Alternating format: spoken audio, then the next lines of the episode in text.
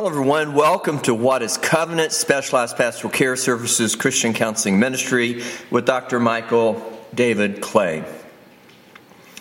The Word of God, powerful to resurrection of the dead. That's last week's podcast.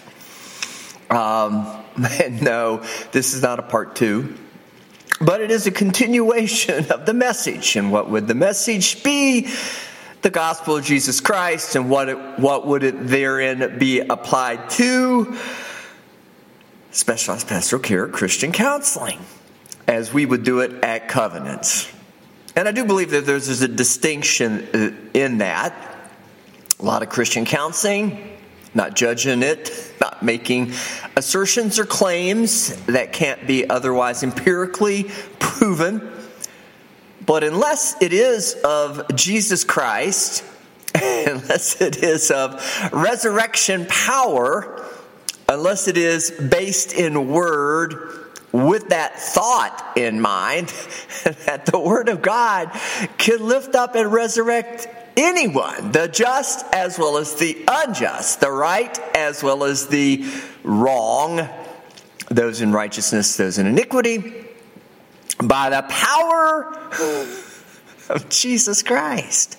The blood of Jesus Christ, which cleanses us from all sins, with the promise of God's love and combined with forgiveness, we can overcome anything, everything, if we want to.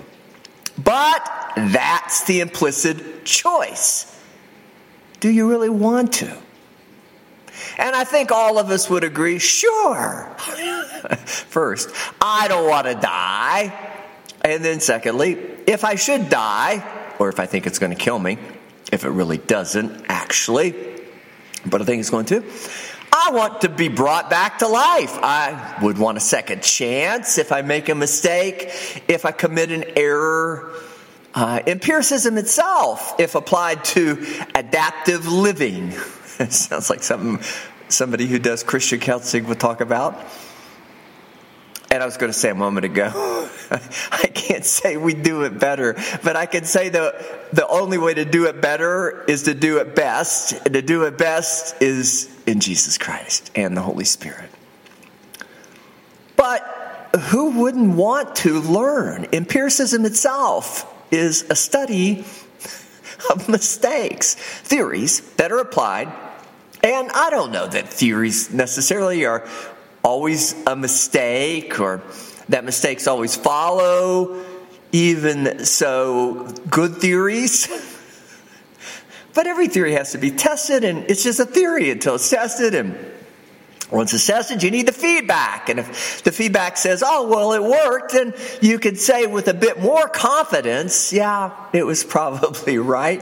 But situations and circumstances as they are change frequently, and there's a lot of factors, and maybe it'll work next time, maybe it won't. You have to keep testing it, keep applying it. But if you do that, refining fire, so to speak, of those errors and mistakes, they don't have to be condemning, they can be painful certainly at times. Uh, I don't like to make a lot of mistakes. Uh, trial and error learning isn't all that efficient. That's why we read the Word of God. There's a lot of good stuff in the Word of God that's been accumulated over generations. Uh, wisdom, even, knowledge of right and wrong, wisdom, even. Why would we not study it? Why would we not learn it? Is it going to work every time? Well, just like science and empiricism, there's going to be other factors. it's really creativity dictates because there is such a thing, a phenomenon, such as creativity. It dictates things have to at times be put together in different manners or ways, or there, there wouldn't be creativity. And God is a God of not only resurrection, but you could say that resurrection and creativity are one and the same. But who wants to make a mistake probably nobody would raise their hand except that they would understand that it's part of adapting, growth. Maybe it is even so, virtue and character, as with wisdom, as with rapport. I don't know when you end your life if you're going to be any less prone to mistakes. I'm getting older and that's not too far out there for me.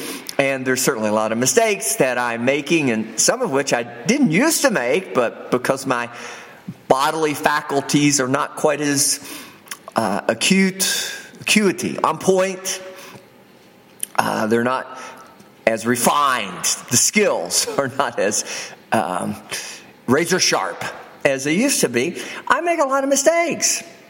I don't like it, but I live with it. It's just part of being older. But the one thing that I don't make a mistake on is I know how to fix them. and maybe that's the point too. Maybe it's more about how you fix, as within resurrection and being brought from back from the dead, learning from your mistakes, which is really adaptability than it is even prevention. The Bible starts, before we get too far into it, with the fall. And then everything from that point on, from Genesis on, is about resurrection and redemption and fixing it and this pattern and how we have to get used to it. And it's just part of the natural order of things. It is part of the human dimension. And with that, if there is anything perfect, it's how you fix it. It's how you repair it. It's the wisdom to know not only empiricism and science, which I've got no problems, problem, with problems, with science, empiricism, knowledge. is just that sometimes it's absent wisdom. And wisdom is really an awareness of the process how it all gets repaired, how in creativity God is always fixing and mending and changing and renewing and restoring, and you can't stop it. It's life. You cannot stop life. Even though you think you're going to die, even if you think this is going to kill you. Even if you think there is such a thing as dead, there is no such thing as dead. There's things that are inanimate. there are things that are not demonstrating life. There are things that are, it seems, absent the spirit of life, rocks. But what do I know? Can these dry bones live again? Only you know, God, as with Ezekiel. We don't know. I know this God, whether we measure it, Him, life, it. In material or spiritual dimensions, God is the God of life. There is no death. Dead is a misconception. and, yet, it is so powerful that we would kill other people rather than face the error in believing that God wants us dead. that somehow we're going to be killed and I guess that goes with that notion of punishment. And yes, your body physically will cease to exist, but that doesn't mean your soul ceases to exist. And it certainly doesn't mean the eternal dimension of soul, the heavenly spirit, not the material, but your eternal soul, it never dies. But that's where the process is or at least in Holy Spirit terms, that's the mechanism, the means in material definitions, translation, that God brings about creativity, brings about new life, resurrection. But once again, why is it that someone would deny resurrection? And even if they say they believe in resurrection, why would you kill somebody who's just saying the same thing, but really, in some ways, maybe so, living it better than you? It would seem learn it, understand it, accept it, receive it, choose it. Life, the process of life, Holy Spirit of life, the eternal aspects. God is God, a God of the living, not the dead. But when you're faced with a moment of judgment, whether you really believe it or not, and you're afraid, that it's going to somehow kill you, so much so you can't even admit that error, that mistake, that you're living your life in the shadow of death, not in the shadow of life, because life has no shadow. if you're living in the shadows, in darkness, in denial, it's because you're afraid. And what are we all most afraid of if we hold any fear at all? It's usually tied to not only errors and mistakes, but errors and mistakes that could be fatal. Don't walk out in front of traffic. It could be a mistake and um, an error, but it could kill you. Yes, we should be smart. We shouldn't go around, again, not doing things that we know are bad for us. The Old Testament is filled full of good knowledge and with that wisdom to preservation of material life. God has a season. He wants us to finish it in fullness of the season. There is a time to everything. There is a time, Ecclesiastes. Ministry and purpose. God has a purpose in your life. And with that, if it is true, I had to pause for a moment because I wanted to make sure I got this in. Wanted to say it the right way. And if there is a purpose in learning from our mistakes, or if that is what we're passing on, so that when the big chill occurs, when it isn't just a mistake and it isn't just an error that isn't fatal, there's a sin unto death. there's errors, mistakes, there's sins, and then there's a sin unto death. If this isn't that one unto death, if it's just error and mistake, keep learning, even while you've got the physical body. It's wisdom, so that it will help you in the end to ensure not only are you surrounded, um, hedge of protection, that you have access to that safety, access to that place where you and God can meet and that He can revitalize, replenish, restore, rejuvenate. that Holy Spirit can uh, come back in even stronger dimensions and terms, and you can overcome your fears and, and apprehensions of living your life so you can live it to the fullest and not allow anything such as failure, mistake, death to cast such the shadow that it causes you to freeze up, become so avoidant. It's so stressful. Life is so difficult. You can't seem to get up the next day. You can't seem to find the energy. You become depressed. Not necessarily oppressed, although I believe depression is kind of like oppression. You're not necessarily demon possessed, although I think you can become so uh, enmeshed in this way of thinking, in this paradigm of failure and fatalism and negativity and pessimism and and nihilism and atheism and agnosticism and why would you do that? There is a God. He loves you. He sent his son Jesus to die for you, not so that Jesus could celebrate or that we would celebrate in any way, shape, or form the death of Jesus, but that we can celebrate even so. He was resurrected, and there is then in Christ Jesus no such thing as dead. There's no such thing as death. Although you will become a resurrected new creature, a resurrected body, you will have a resurrected body.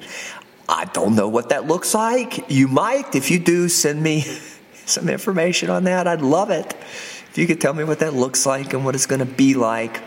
I just don't know that it's going to look like us and be like us. I'm pretty confident that why would I want to come back as a human? I think I declared on the last podcast too, I don't believe in reincarnation either. So I'm not hoping on being a fish or a snail or a slug or a bird or any other tree. I, think that I'll be in Christ Jesus. I'll have my soul established in Him. And should there be any spirit of life or eternal soul in me at that point, it'll be the Holy Spirit. It will be just as Jesus, the Christ, the gospel of Jesus the Christ has presented it to us shown it to us. God has revealed it. The scales have fallen again off of our eyes so we can see it. These are the words of life. That's why the word is so powerful to the resurrection of the dead. Because one, it just allows your brain to cooperate. It's encouragement. It is the promises of God as with translation once more, given to us in a form and a fashion that we can put our hands on it, understand it, communicate it, as we're doing today on the podcast. We can share it in word, but it's always attached to living word. And if it's attached to living word, then it's always going to have then the eternal dimensions, and it will always then result for us humans in Jesus the Christ whatever our next iteration is going to be, maybe I'm wrong in all that. Maybe there is such a thing as iterative regeneration. That's a scientific theory that says that even if an, a species could go extinct, that somehow all of the DNA, all of those essential elements that are otherwise going to tell us or tell us tell whatever it is that it's going to be this particular thing as God has written all of that down and possibly encoded it genetically in us as well as all things living. There's some aspect of that scripting that it'll just spontaneously come back. I don't know. Maybe it will. I'm not saying it won't. I'm saying it probably doesn't matter as long as you believe in Jesus and the resurrection power in general. And though we could do a deep dive into all that in terms of pontification, it probably doesn't help us much because I don't know and you don't know. And one day all that will be revealed. But when all that is revealed, the one thing that we will know is whatever we come back as, a new creature in Christ, it won't be the material manifestation it will be by virtue of the Holy Spirit, which is then again the anointing of the Word. It is the anointing, as we said also in the last podcast, that takes knowledge and knowing and turns it into believing. It's the power of life. And nobody, no human for sure, no entity for sure. sure, No power, no principality, whether of light or darkness, can bring forth life. It is life is God. God is love. Love is the Holy Spirit. The Holy Spirit is the spirit of life. The promise of God is love eternal, but love eternal always brings forth life because if you follow it in human terms, you will always get to Jesus.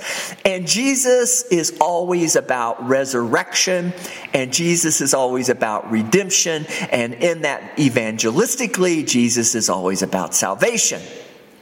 So when I'm doing my counseling, no matter what the circumstance or situation, no matter what the mistake or the error, I keep reminding folks there's resurrection power in the word. The promise is it isn't intention to kill you, it's intention to reveal to you the ultimate resurrection power of Jesus Christ, which then would be manifest in when the big chill does come. you will go to be with God in heaven.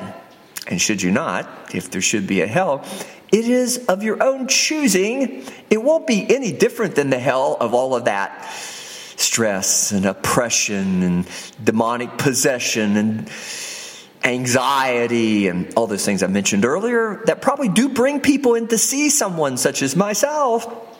That's hellish. We all go through a bit of that because it's just part of the flesh nature. You can't remove that entirely because there is adaptive I guess, benefit. It's kind of redundant. If it's adaptive, it's beneficial. And if it's adaptive, it always brings forth more life. But there's a benefit to fight or flight. God does not want us to die prematurely. He doesn't want our life to end prematurely, certainly before the mission is accomplished, our purposes are accomplished, our season is finished, fulfilled. I would say fulfilled, finished all those things that He's called us to in Christ Jesus is done. But that's not mine to measure or yours. And if there is a judgment of that, then maybe the judgment now is if you're feeling too much of all of that negative, if you're living in that, if that's become your habitation, if that's become semblant of hell, there is a literal hell that, in some aspect, is pre kind of term of the hell to come. But there is also then eternally for the human soul, you're going to never know anything different if you fall into that to that degree or extent or that place of such apostasy that you can't you won't receive salvation you've got no other claim to anything but that. That's what your reward will be. And will it be eternal? It will be eternal as far as you're concerned. My eternity is going to be one in Jesus with God in heaven. Yours will be with all those other folks that rejected that, Jesus, and that, the gospel of Jesus Christ, and that, the forgiveness of God, and that, the ability to overcome not only, again, errors and mistakes in forgiveness, but just that risk that if you're not careful, all of these will accumulate, and the human soul will take predominance over even the divine nature, Holy Spirit, in this way. That rather than believing in Jesus Christ and the power of that resurrection, you will become so enmeshed in your, again, that word enmeshed, in your humanity that you will begin to believe that that's all there really is.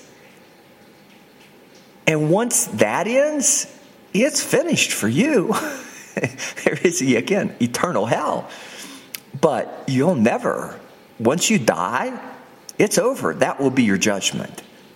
Are you written in the Lamb's book of life or not? I'm just saying, give some thought to it now and receive the gift and don't live in condemnation and regret fear. God is not intention to kill you. He's not intention to punish you to the point of wishing you were dead, even. He's not about dead. God is a God of the living, not the dead. Acts, you knew there'd be some scripture in this. Chapter 24. And after five days, Ananias the high priest descended with the elders and with a certain orator named Tertullus, who informed the governor against Paul. And when he was called forth, Tertullus began to accuse him, saying, Seeing that by thee we enjoy great quietness, and the very worthy deeds, and that very worthy deeds are done unto this nation by thy provision. We accept it always and in all places, most noble Felix, with all thankfulness. Notwithstanding, that I be no further tedious unto thee, I beseech thee that thou wouldest hear us of thy clemency a few words.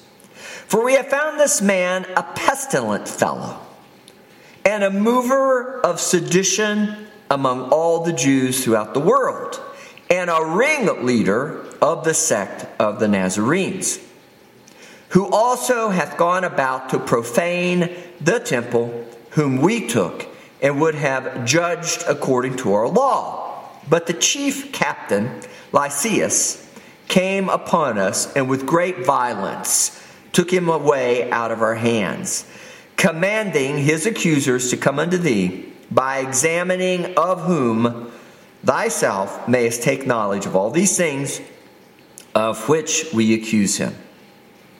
And the Jews also assented, saying that these things were so. Then Paul, after the governor had beckoned unto him to speak, answered, Forasmuch as I know that thou hast been of many years a judge unto this nation, I do the more cheerfully answer for myself. because thou mayest understand that there are yet but twelve days since I went up to Jerusalem to worship. And they neither found me in the temple disputing with any man, neither raising up the people, neither in the synagogues nor in the city. Neither can they prove the things of which they now accuse me. But this I confess unto thee that after the way which they call heresy, so worship I the God of my fathers, believing all things which are written in the law and in the prophets, and have hope toward God, which they themselves also uh, which they themselves also allow, that there shall be a resurrection of the dead, both of the just and unjust. And if this do I exercise myself to have always a conscience void of offense toward God and toward men. Now, after many years, I came to bring alms to my nation and offerings, whereupon certain Jews from Asia found me purified in the temple, neither with multitude nor with tumult, tumult, who ought to have been here before thee and object if they had anything against me.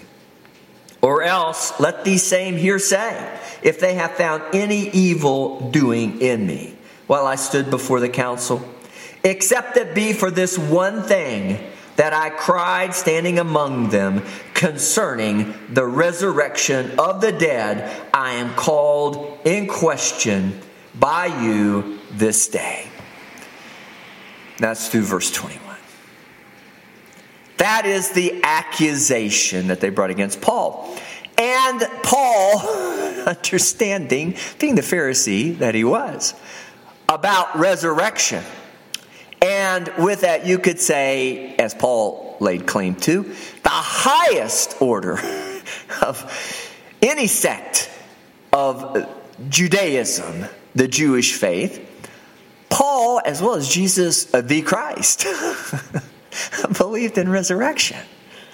And with that, then, all the things that we have been saying heretofore on the podcast today.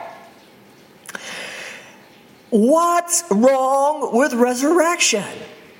What is wrong with a message that in Jesus the Christ we finally see the error of our ways? What is wrong in admitting that we allowed fight or flight? fear. When we were a child, we thought as a child. When we were in that childish sort of state, long before all of the equipment, even, the human apparatus, was fully developed.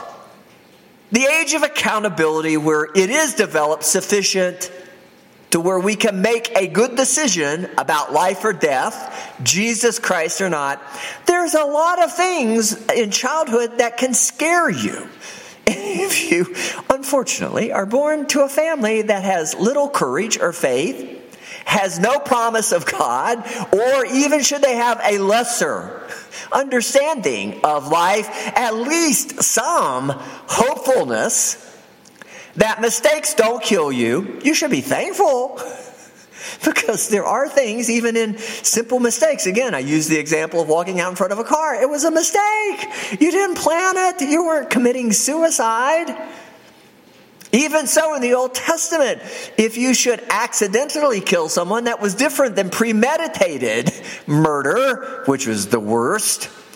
There, was, there were those cities of refuge where you were spared, at least your own life. God is not about killing you God is about a time and a season that's already been preordained.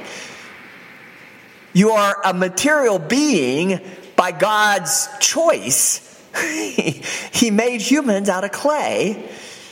It was all part of God's creativity. It needed a material manifestation. There is a material dimension to life. But when you're a child, that's all you know. And until you can really accept Jesus, accept, with the exception that somebody could tell you otherwise, But by the time you get to the age of accountability, if you don't have anybody telling you, if you don't, if you're not brought up in the way of the Lord and you don't have the Old Testament, you've never gone to church, you've never been around anybody who put life above death, uh, you even maybe have been with those that are so embittered by all the things that have happened, and I can't criticize them. Legitimately so, trauma is hard to overcome as a child. You get frozen in that. The only way that many survive it is to disassociate or depersonalize and derealize, which is just all clinical sort of terms psychologically, clinical sort of terms where they check out and they compartmentalize it, they stow it away. It doesn't go away, it becomes part of their human identity, even. But we need saved from that so that by the time we finally do understand, are capable in human dimension, by the time that we finally get to a place where we can say, hey, wait a minute, I'm spending my whole life in fear. This trauma continues, this history of trauma continues. And if you compartmentalize sufficiently, you kind of continue to blind yourself. Denial is a defense mechanism. Disassociation is an extension of denial by compartmentalizing. You may be inadvertently unaware of those particular things for fear that something might trigger you or you might see it and then go into that defense of denial and disassociation. And by the time you realize it, it's too late. Or you may never realize it till it happens again. A lot of people have lives with serial abuse simply because of disassociation and denial. It is a defense mechanism, but that's why the light of Jesus Christ, the truth, in some I hate to say it because I don't want to get into the psychology too much. You get into the psychological operations but the Holy Spirit is constantly working to bring that level of discernment that God does not want you dead, that that is all part of natural life, that once you begin to have an awareness sufficient to understanding the biggest sin you commit is one unto death, biting off of that fruit or biting off a portion, if not eating in total that fruit of the tree of knowledge of good and evil, so that you could somehow defend yourself, protect yourself, so that nobody can kill you. You become so hyper vigilant that you become obsessed with it. You don't have time to live your life and enjoy it because that is the shadow of death. Jesus comes to save you by saying, God sends his son Christ. The Word of God presents Christ, Old and New Testament. And with New Testament, then literally, empirically, tangible living proof of resurrection that God never intentioned you to be so much a part of your human soul or your human soul to take so preeminence over your divine nature that you would then go contrary to the order, even the natural order, which includes the passing, the transformation, the transfiguration of the physical into something new. He wants you, always wanted you, to be one with Him. But the devil, Satan, all this evil, all these evil spirits, spiritual oppression, the spiritual possession, all of those individuals that are going to hell, as we tried to describe it earlier, that are preaching these awful messages. And if they're not preaching it in that obvious of a way, which would have been only the decent thing to do, tell you they, they've given up, tell you they've become so embittered, tell you they've quit believing, tell you that they've given up hope so that you can make a at least your own choice. They want to brainwash you. They want to engage you in cunningly devised fables. They want to spread a bit of half truth because we do have to at least eat, drink, and be merry. For tomorrow we die for the sake of what we have now, but that's not God's answer. God's answer is don't let that kill you. And should you die, realize there's no such thing as death. In Jesus Christ, the gospel of Jesus Christ, accepting Jesus as your Lord and Savior, taking what you know what the Holy Spirit is constantly ministering to you with words that you cannot even understand or comprehend. It is the Spirit of life allowing that to guide and direct you, to minister unto you life. The perfect love of God because he loved us first, we can then love one another. To take on that virtue and character. You don't have to make it happen. You just have to die to yourself so you get out of the way because it is in you. The scales just have to be removed. You have to get out of living your life or having your personality constructed so much so built upon denial and disassociation and trauma and fear and allowing fight or flight to predominate so that you don't ever enjoy the beautiful things about life. Yes, tomorrow you might die, but if you're so worried about that today, you'll never enjoy not only what you have available to you today, but you'll certainly condemn yourself to miss out on it tomorrow. And there is a cumulative effect to that. Strongholds are, are built up piece by piece. Your personality is constructed of nothing but hypervigilance and fear, which quickly turns to paranoia, which quickly turns to suicide. I can't do this anymore. I can't take this anymore. I want to leave this life or homicide. And I am not making light of that. That is genuinely what it's like. But there is no reason to live in that because there is no such thing as death in Jesus Christ. And should you argue against it? It's because you don't want to admit you're wrong. You've bitten so much of the apple, the embitterment, the guile has consumed you so much that really you're an atheist or you're agnostic. I think the Pharisees were atheistic and agnostic. I think they pretended because they needed something at the time of the Apostle Paul. They needed something to believe in, but they didn't believe it. They'd fallen into such a state of apostasy, they'd grieved the Holy Spirit so much that they were blaspheming the Holy Ghost. in mass, in total. I'm not saying all Hebrew people. I'm not saying that there wasn't a remnant because the Bible speaks of a remnant.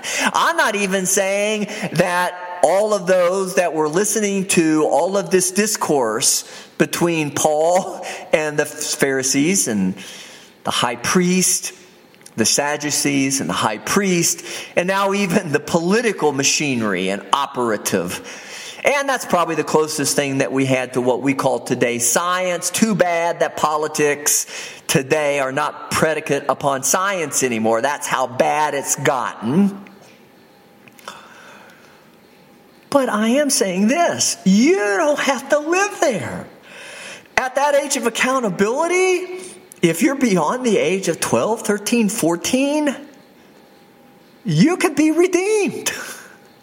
You've got all of the mental, the psychological, the emotional thinking, and now the higher cortical operations that come on a little bit later, developmentally, over the course of childhood, adolescence, development to the point of formation of human formation of identity and personality, you now have that apparatus, that machinery. But if you don't allow the Holy Spirit to root out all the evil therein that has, I guess, accumulated again, that's probably the best word I could come up with. On the podcast today, over all the years, then you're going to continue to live your life. And if it's true that denial and disassociation are going to keep you from seeing it, that's the scales on your eyes. Face your death, face your mortality, and then accept Jesus as your Lord and Savior so that you might embrace the fact that, oh, I can see it all clearly now. I can overcome not only death in Jesus Christ, but the Holy Spirit is constantly there working on my behalf to help me correct my mistakes even to overcome sins. The Holy Spirit has given me God's words, instructions, so that my material life can be good, even should it include, with for the sake of creativity, an eternal life in material dimension. Energies neither created or destroyed, nor destroyed. It just changes shape and form. Physical laws of physical science. I think it's Einstein that said that. And would he not be considered sentinel, icon of science? Foundationally. But really, what we're trying to say is, though, if you live your life only within the lesser order of things, then you'll never see it. And if it is as I think life can be if you don't see it according to the gospel of Jesus Christ, according to the Word of God, living Word of God, Old and New Testament. If you don't understand the knowledge of good and evil is not evil in and of itself, it just has to be sanctified by the tree of life. That's the fruit you want to partake of. But you start with knowledge of good and evil. We teach our kids that because that's all they can comprehend and understand until they get to that age of accountability, and then they have that capacity within the Holy Spirit to practice wisdom. Yes, you can make a case for innocence, and when they're young enough, but it take, doesn't take very long before, as Jesus put it, the offenses come, and woe unto those who commit the offenses, but they're threatening, they're harming, they're tearing down, they're destroying, they're not building up. The Pharisees hated Paul Paul because I think for a couple of reasons. One is he was living proof that there is a God and that his knowledge and wisdom, though it may have led him to alone, tree of knowledge of good and evil, will always lead you to atheism and agnosticism. Science alone will always take you to giving up on any sort of deity, any sort of power, any sort of Holy Spirit, certainly, love of God, even love itself. You'll call it love, but it won't be love. You won't lay down your life for another because your, your, your wisdom won't be of the divine, your wisdom will be of the carnal and your wisdom will tell you, well, if I die, it's going to be over. And why would I care what you do with your life? You might argue altruism. You might argue that you could pay somebody enough to be mercenary in that way, even so to put themselves in a position of dying for the sake of the money. But then all you're really left with is just luck, randomness, evolution. I think you get the point. But they didn't like Paul because he was a living, breathing testimony of Jesus Christ and the resurrection power of Christ. Otherwise, they preached the same sermons. They said they believed the same things, but they were maybe in that somewhat envious or jealous. But I think even more than that, they did not think they could do it. And possibly their hearts had become so hardened in that day of provocation that they didn't know anything but the hell of the circumstances that they were in. And though Tertullus, I don't know, Ananias could not have said it for himself, the high priest. But Tertullus started out with, Oh, Felix, Seeing by thee, we enjoy great quietness, and that very worthy deeds are done unto this nation by thy provision. We accept it always, and in all places, most noble Felix, with all thankfulness. Why would they choose bondage to the Roman Empire, which was a priori to Paul and whatever influence the New Testament church may have had, believing that Paul might have had audience with Caesar, certainly had audience with a, a lot of the Roman hierarchy that would then be on the path or road to getting to Caesar. Maybe it was just the New Testament church, but they were a pagan nation. They had science, they had rule, law, order, but they did that out of control and dominance and probably just that fear of death. But here are the Sadducees and the Pharisees, the high priests, the Pharisees, using death to try to scare Paul into quitting or giving up. And Paul demonstrates he's not going to bite, he's not going to do that.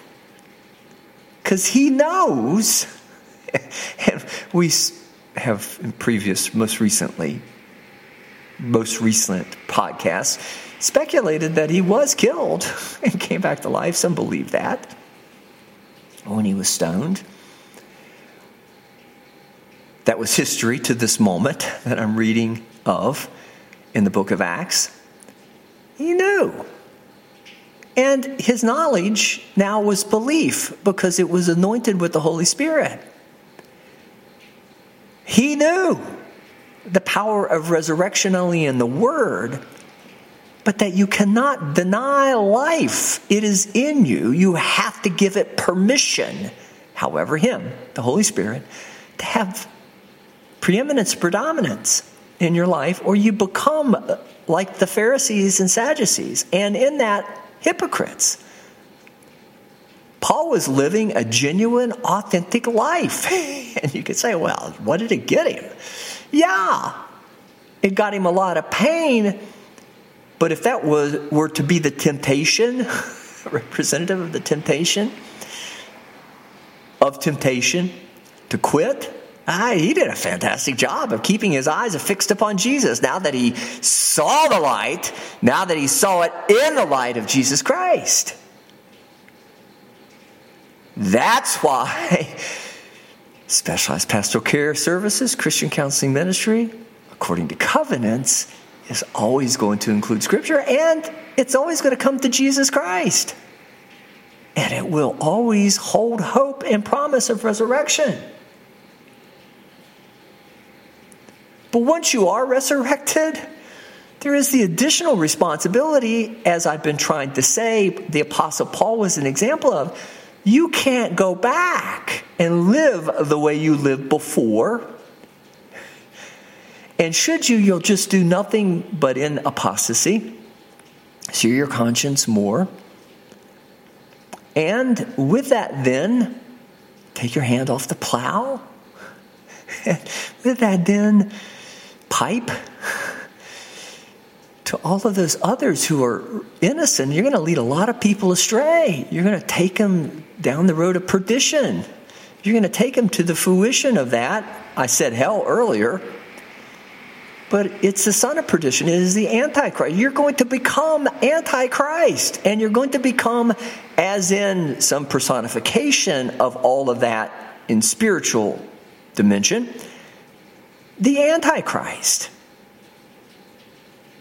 But good news, because Jesus comes again, and even the Antichrist can't win. But where do you want to be? Do you want to take people down that path? Again, Ezekiel. It's on you. Speak words of life. But if you do, you'll always speak words of Christ. Jesus the Christ. And it will always come back to Word, living Word, Old Testament, New Testament. Because there is no other gospel. There is no other word or words of life sufficient, complete, perfect, perfect, perfected, as is this word of life. And Jesus is the example of that. And with that, not only did he come to prove it to you, to me, but that we might be like the Apostle Paul and share it with others. But you're never going to get there if you allow fear to consume you. And the devil will always tempt you, even as he did Christ in the wilderness, even with the same temptations. You just have to know recognize it when he comes, and know how to overcome him. I know how to fix problems. it's Jesus. I know how to fix problems. It's the Word of God. I know how to allow the Word of God to stir up the gift that is already in you, specific again to you and in your language that you will understand, unique to you, that's particular, as we described it again in a recent podcast, love language. He'll give you instructions on how to overcome. I just have to be Elihu and keep reminding you. Job, if you want an answer, go ask God. Job knowing full well, uh, Elihu knowing full well, that if Job just got an answer with God, one, he still wanted to hear what God had to say. And secondly, God would correct his paradigm and let him see it for what it really was. And with that, restore unto him, as he did Job, all of those things and more of what was lost, what was given up for the greater glory of life, of helping others, participating in life, enjoying your life, but furthering life until Jesus comes again. Now, should any of this appeal to you? Should any of this be something that resonates with you, is resonant with you? Should any of this be something that you think you might want to partake of in some specialized pastoral care, Christian counseling context? Give us a call, 304 528 9220. You can find us at covenantsonline.com. You can find us on Facebook and YouTube at Covenants. You can email us, covenants.llc1 at yahoo.com, and you can come back for the next podcast of What is Covenant Specialized Pastoral Care Services Christian Counseling Ministry with Dr. Michael David Clay. Until we get a chance to meet again, I wish you all that God has in store for you. The greatest of blessings, relationship with Jesus Christ, life, abundant life. Not only the perfect love of God, but abundant life in Jesus Christ. But until we get a chance to meet again, thanks.